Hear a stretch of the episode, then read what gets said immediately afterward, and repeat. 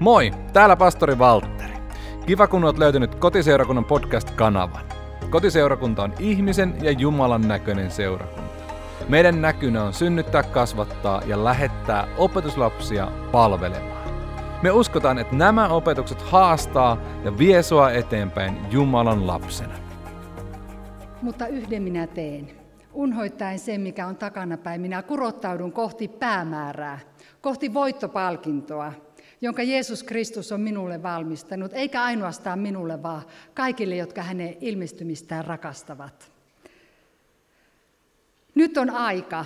On aika lähteä liikkeelle, on aika tehdä lähetystyötä, on aika nousta. Nyt on aika etsiä kadonnutta. Roomalaiskirje 13 kehottaa meitä. Ja tehkää tämä, koska te tunnette tämän ajan. Tunnetko sinä tämän ajan? Oletko tuntenut sitä jo sinun ruumissa ja tajunnut, että missä ajassa me eletään? Korona on tehnyt meidät jotenkin enemmän vaan tietoiseksi siitä, että meidän aika ei tule olemaan koskaan sama, mikä se aikaisemmin oli. Oletko samaa mieltä? Voit nyökätä karismaattisesti mutta, tai murahtaa savolaisittain. Mutta aika ei ole sama kuin mikä se oli. Ja nyt meidän täytyy miettiä, että missä ajassa me eletään. Ja koska me tunnetaan tämä aika, Paavali sanoo, teidän on aika unesta nousta. Ja minä mietin, että no mitä se Paavali nyt tarkoittaa. Eihän me nyt enää olla siinä synniunessa, tottahan me ollaan jo heränneitä. Ainakin täällä herännäisalueella, kun asutaan. Ja me helluntalaiset, meidät pitäisi tunnistaa semmoisesta tietynlaisesta virkeydestä. Mutta hän sanoi, että nyt on aika herätä unesta ja nyt on aika lähteä liikkeelle.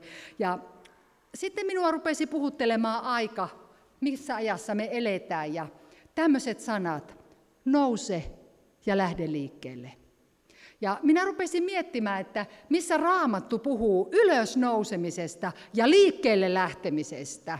Nyt me ollaan niin pitkään jo istuttu olohuoneissamme ja voitu valita, että minkälaista seurakuntaa se on Saalemia ja siellä on sitten Seinäjoen seurakuntaa ja valita yöpuku päällä ja papiljotit päässä sitten sitä Jumalan palvelusta, kun sinne ei kukaan ole näkemässä.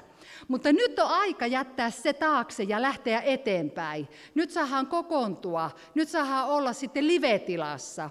Nyt on aika tehdä lähetystyötä. Nyt on aika muuttaa asenteita. Nyt on aika antaa omastaa. Ja tästä Jumala otti minut kiinni. Toinen Mooseksen kirja 27.12 sanoo meille erittäin tiukat sanat. Ja Herra sanoi Samuelille, kuinka kauan sinä aiot surra Saulia? Minähän olen hyljännyt hänet, ettei hän saa olla enää Israelin kuninkaana. Täytä öljysarvesi ja mene, ja minä lähetän sinut. Tässä on jo lähetyskäsky kiteytettynä vanhassa testamentissa. Siellä nähdään profeetta, joka oli liian kauan istunut paikoillaan. Kuinka kauan aiot surra? Kuinka kauan aiot märehtiä menneitä? Miettiä, mitä jäi tekemättä? Milloin sinä meinaat lähteä liikkeelle? Jumala sanoo, nyt on aika. Kuinka kauan? Ja hän sanoo, täytä öljysarvesi ja mene, sillä minä lähetän sinut. Tämä öljysarvi alkoi minulle puhutella. Me muistetaan se, että israelaisille oli annettu se lupaus, että siellä temppelissä tulee aina olla puhdasta öljyä. Ja tämä öljy oli profeetoilla myöskin se voiteluväline. Ja hän sanoi, että täytä se öljysarvesi. Se öljy, joka oli se parasta öljyä, mitä seitsemänharrasta lampu, lampua varten oli laitettu, niin muistatteko sen? Siellä oli sanottu, että käske israelaisten tuoda minulle puhdasta survomalla saatua öljypuun öljyä, että se voisi aina palaa Herran temppelissä. Sitä öljyä ei voitu ottaa mistä tahansa, vaan se piti olla survomalla, rikkomalla saatua. Se, mitä Jumalaa miellyttää, siinä on aina särkymisen merkki.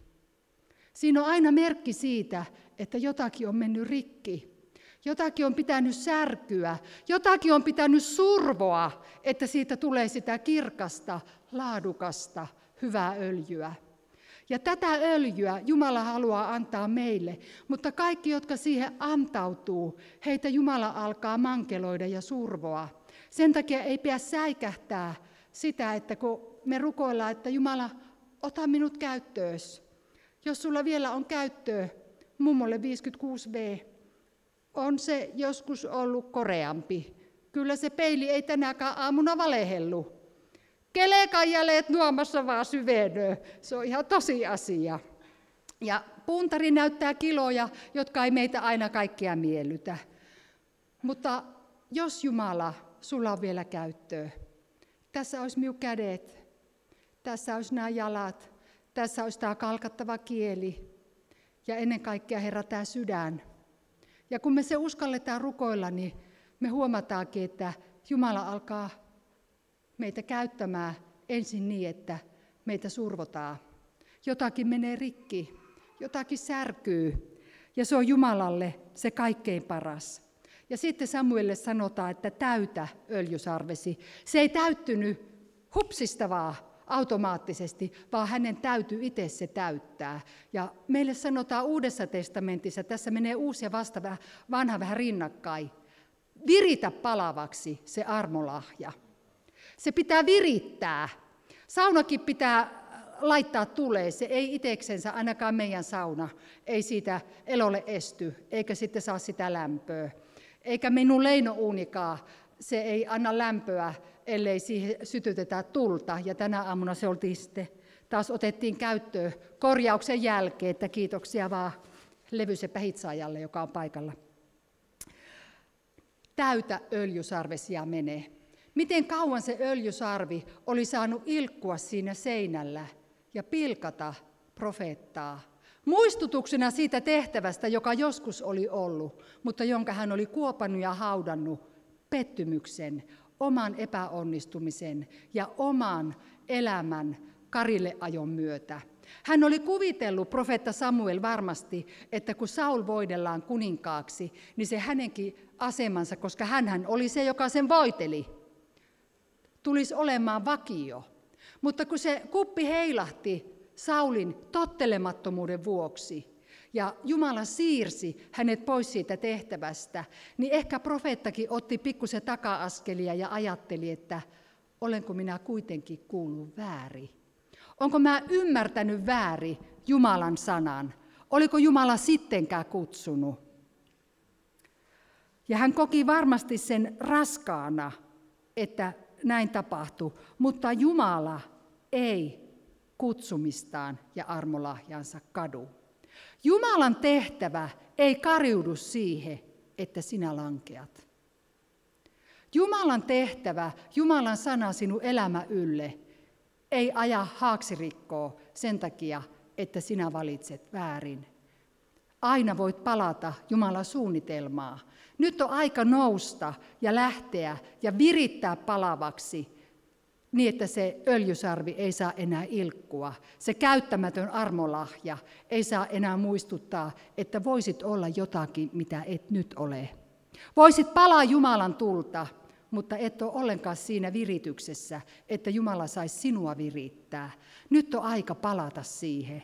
Aika virittää palavaksi se lahja. Täytä öljysarvesia mene. Älä anna menneisyyden epäonnistumisia ja kaiken sen himmentää sitä tulevaisuutta. Anna sen tulevaisuuden määrittää Jumalan sana. Katso, uudeksi minä teen kaikki. Ja kun Jumala tekee kaikki, niin hän antaa meille armon unohtaa, mikä on takana päin, ja kurottautua kohti päämäärää.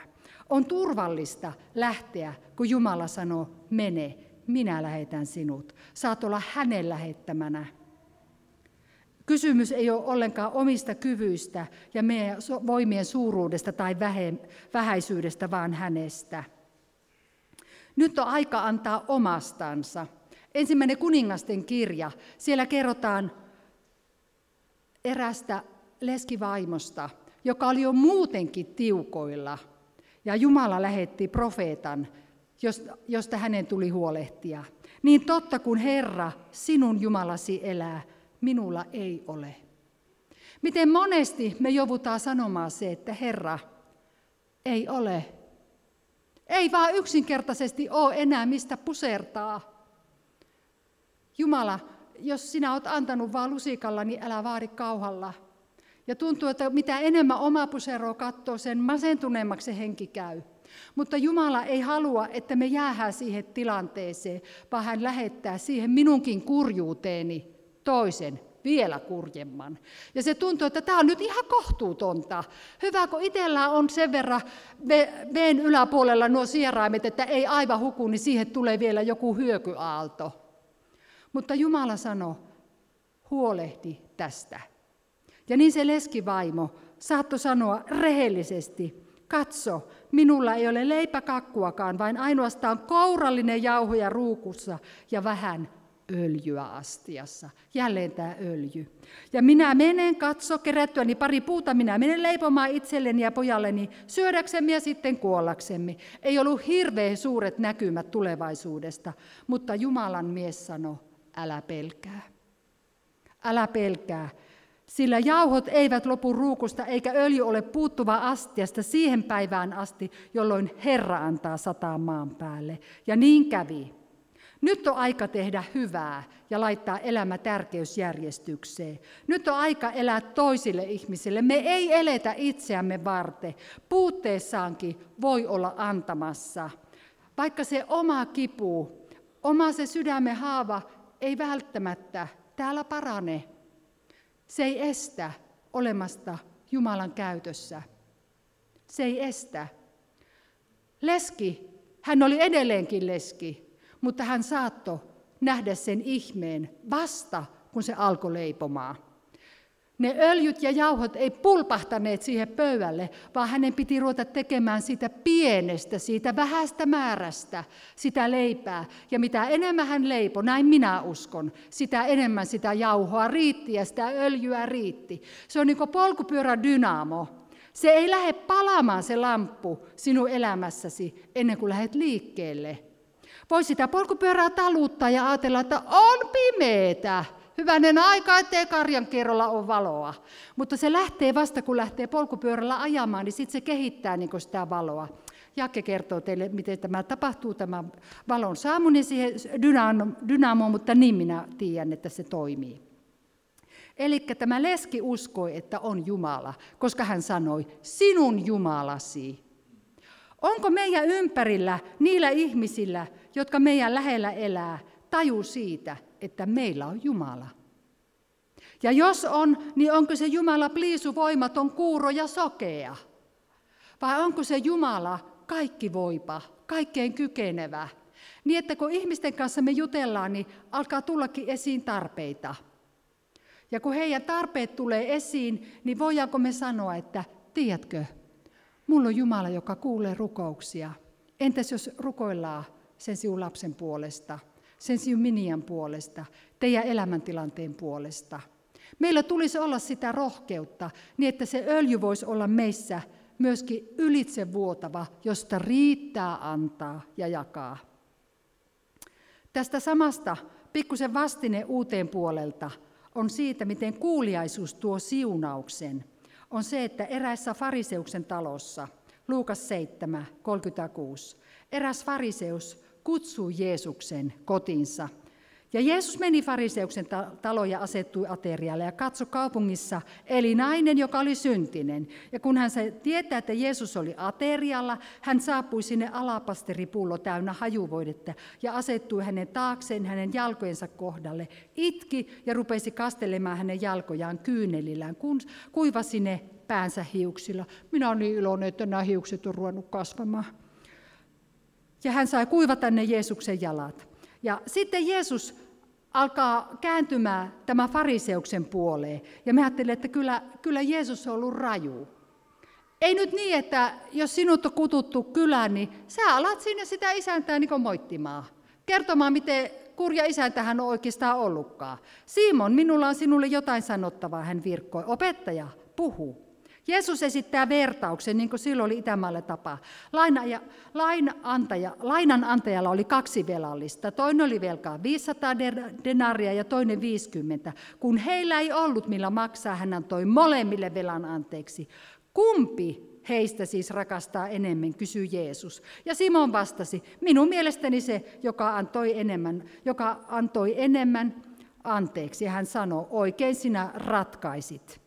Ja naiseen kääntyen sanoi Jeesus, Nä, näetkö tämän naisen? Minä tulin sinun talosi. Ja sitten Jeesus alkaa kertomaan, mitä tämä fariseus ei tehnyt, vaikka siihen aikaan se olisi ollut ilman muuta ehdottomasti tuvan isännän velvollisuus. Sinä et antanut vettä.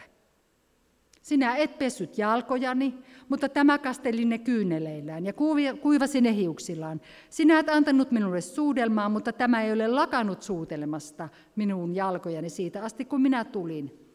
Ja sitten taas, sinä et voidellut minun päätäni öljyllä. Taas puuttu se öljy, puuttu se olennainen osa, se jolla osoitetaan sitä vieraanvaraisuutta.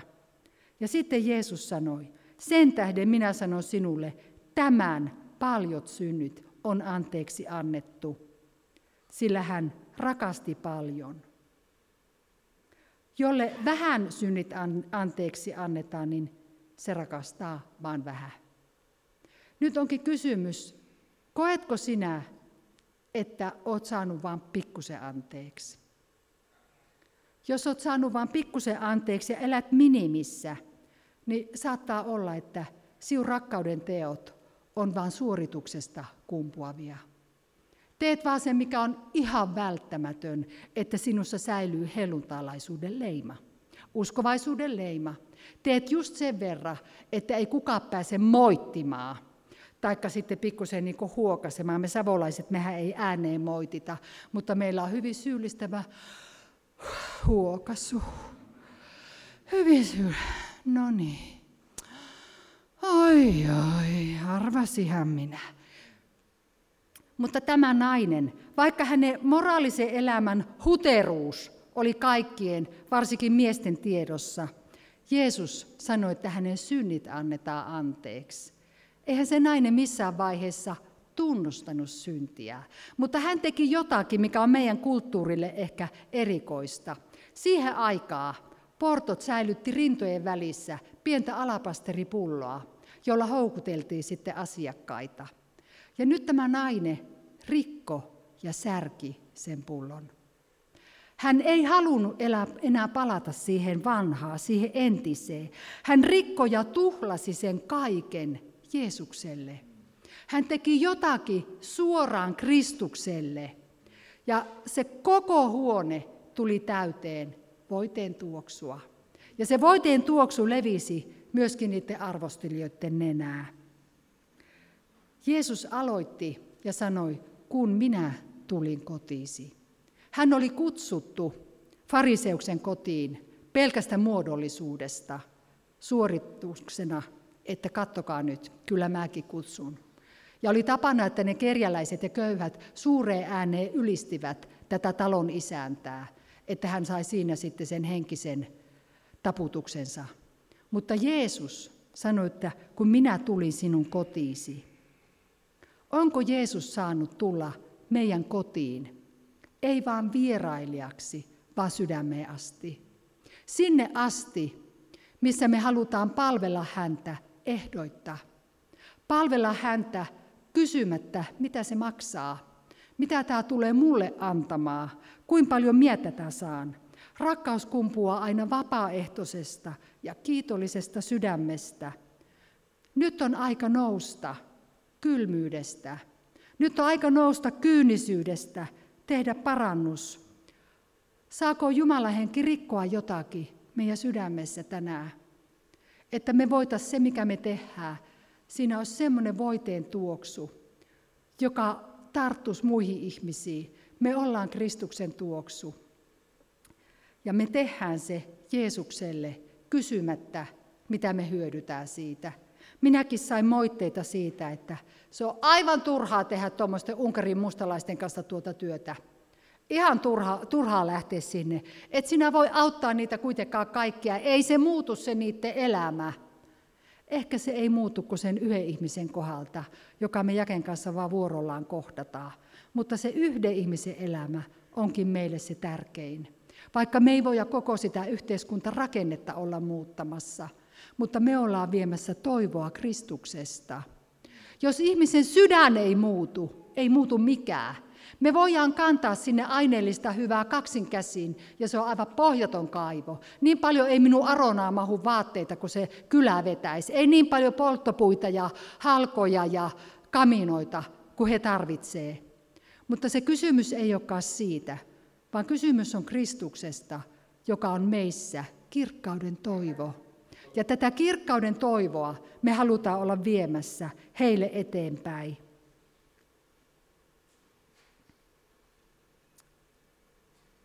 Nyt on aika nousta unesta. Nyt on aika herätä, laittaa asiat kuntoon. Nyt on myöskin itse tutkiskelun aika.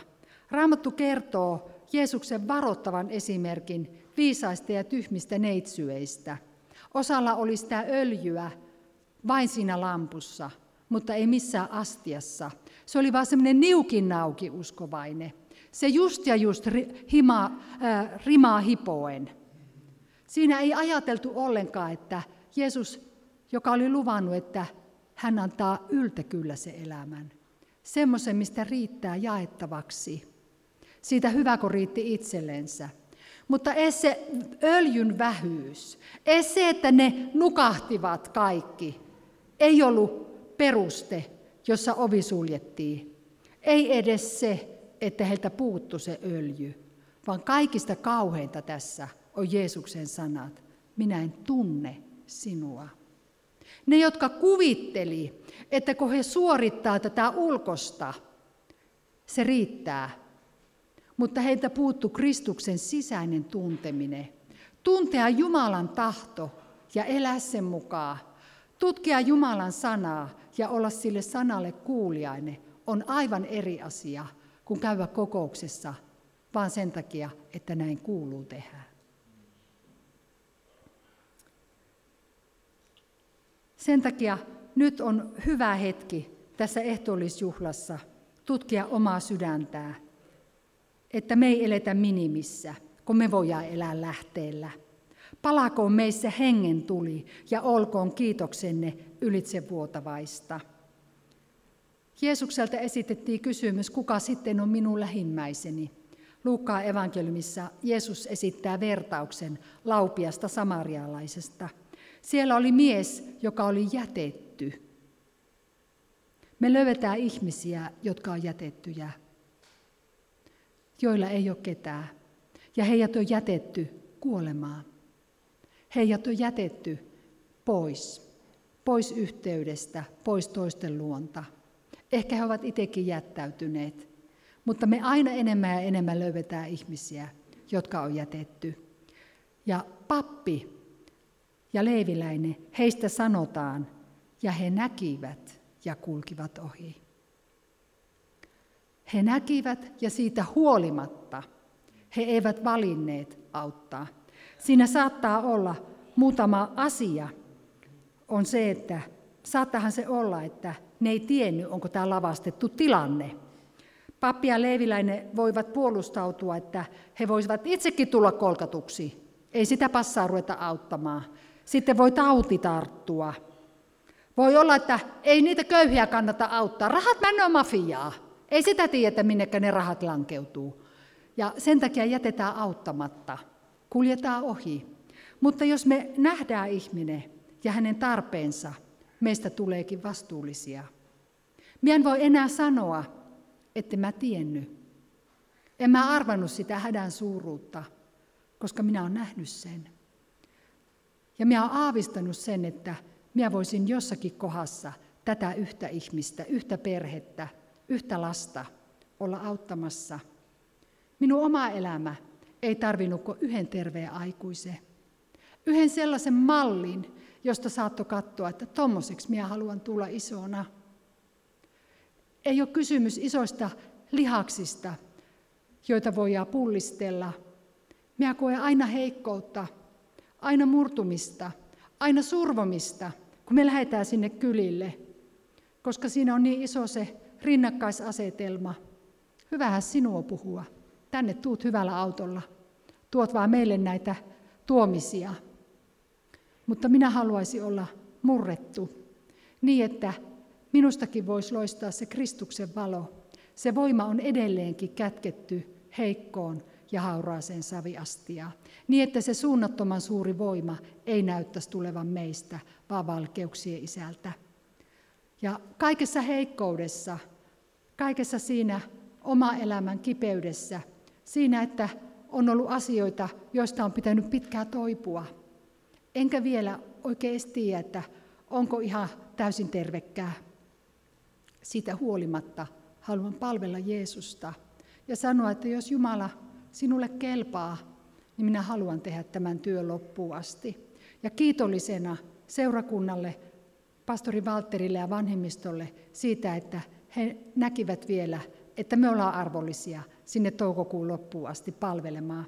Kiitän myös seurakuntia, että olette mukana ja haluatte meitä siunata ja antaa euroja niin, että se työ saadaan loppuun. Että se työsarka, se yksi peltosarka, ei lopu nolosti ja tylysti kesken kaiken. Ja se, mikä oli se ero, mikä tapahtui näiden sekä leviläisen että papin kohdalla, se mitä samarialainen teki, se ero tapahtui sydämessä. Hän armahti häntä. Hän armahti ennen, kun hän oli mennyt sen miehen luokse. Se armahtaminen tapahtuu aina aikaisemmin. Se on jotakin sitä, mitä Jeesus sanoi, kun hän näki lampaat ilman paimenta, hänen tuli sääli. Ja samanlainen sääli ja armahtavaisuus tulisi olla leimaa antava sinun ja minun elämässä. Ja hän ei jäänyt kylmäksi. Papin tamineisiin kuulu öljy. Papilla piti olla aina öljypullo. Se oli määrätty Mooseksen laissa. Mutta tämä pappi jostain syystä ei raaskinut luopua toisen hyväksi. Ei hennonut antaa, vaikka hän ei ollut edes maksanut sitä öljyä. Se kuuluu hänelle luontaisetuna. Samarialainen joutui itse ostamaan öljynsä, josta hän vuodatti sitä näihin haavoihin. Se oli hänen uhrinsa. Se oli hänen särkynyt lahjansa tälle köyhälle. Jotain tämän kaltaista Jumala haluaa, että me voidaan antaa tois, toisille omastamme. Siinä on jotain samaa, mitä David sanoi. Kohta tulee loppuun. David sanoi, hän ei ala rueta antamaan ilmaisia uhreja. Mutta kuningas sanoi Arounalle, 2 Samuel 24, ei niin, vaan minä ostan sinulta tämän paikan täydestä hinnasta, sillä minä en uhraa Herralleni Jumalalleni ilmaiseksi saatuja polttouhria. Ja niin David osti puimatäntereen ja härät 50 hopeasekelillä. Samalle paikalle rakennuttiin Salomon toimesta temppeli ja saman kallion syrjälle kerran pystytettiin risti, jossa Jeesus sanoi, se on täytetty. Davidin poika, Kristus, osti meidät täydestä hinnasta, kyselemättä mitä se maksaa. Hän osti meidät täydestä hinnasta. Voisinko minä omasta puolestani antaa Jeesukselle halppiskamaa, antaa jotain arvotonta, jotain ripettä, että annetaan Kristukselle elämän rippeet, koko se elämän voimavara, järjenkäyttö, loma, rahapussin nyörit, elämähallinta, se pidetään itsellään. Jeesukselle annetaan vaan se minimi.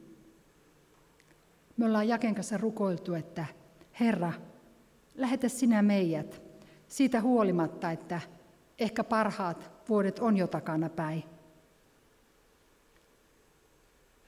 Ehkä me ei olla hyvin ihmeellinen näky siellä romanikylillä. Joosua on siellä sitten niin kuin se piilokärki. Hänen taivuttelu nyt näissä murrosia pyörteissä ei ole aina ollut hirveän helppoa, mutta siitä huolimatta me halutaan lähteä. Mua uuvuttaa se, että täällä meidän Suomessa on niin paljon sitä hyvinvointia, että me uskovaiset jaksetaan sitten kaikkeen epäolennaiseen kiinnostua ja kiinnostuttaa oma sydämemme. Kaikenlaiset somekeskustelut ja kaikki, mitä nyt on koronassa ja Trumpissa kiepunut, niin uskovaiset on hirveän valppaita.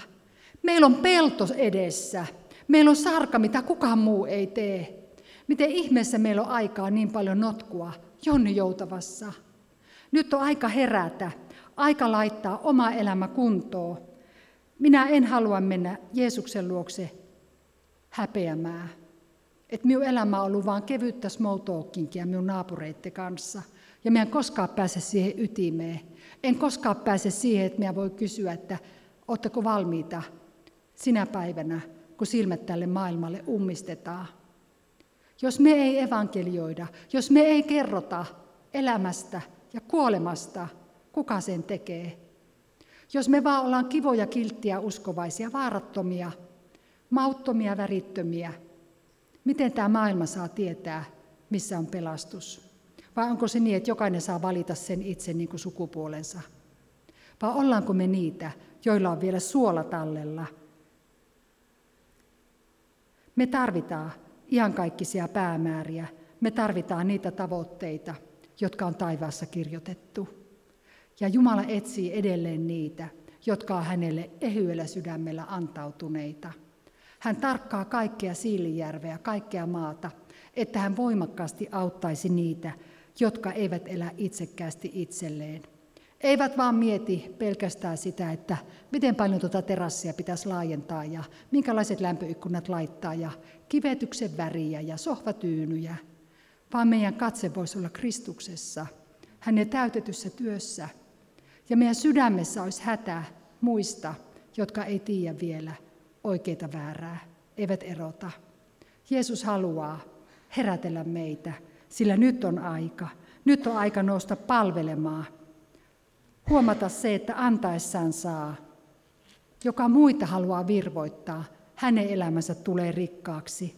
Siitäkin huolimatta, että oma haava ei parane, ei ainakaan hetkessä, mutta Jumala on luvannut antaa voimansa heikoille. Hän käyttää niitä, jotka on käytettävissä. Hän käyttää niitä, jotka on käden ulottuvilla. Ollaan me niitä.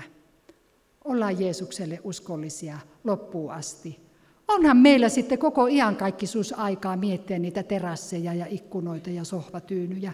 Keskustellaan siellä niistä asioista, mutta pidetään huoli, että ei mennä Jeesuksen eteen tyhjin käsi ilman lyhdettä, omaa laatuaikaa ettien, pientä piiriä pyörittää, vaan laajennetaan, avarrutaan sydämeltään, nähdään toisten tarpeet.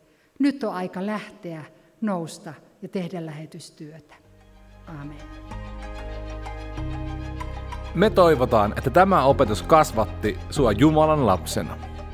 Lisätietoa meidän seurakunnasta löydät osoitteesta koti.fi. Saat aina tervetullut meidän kotiin.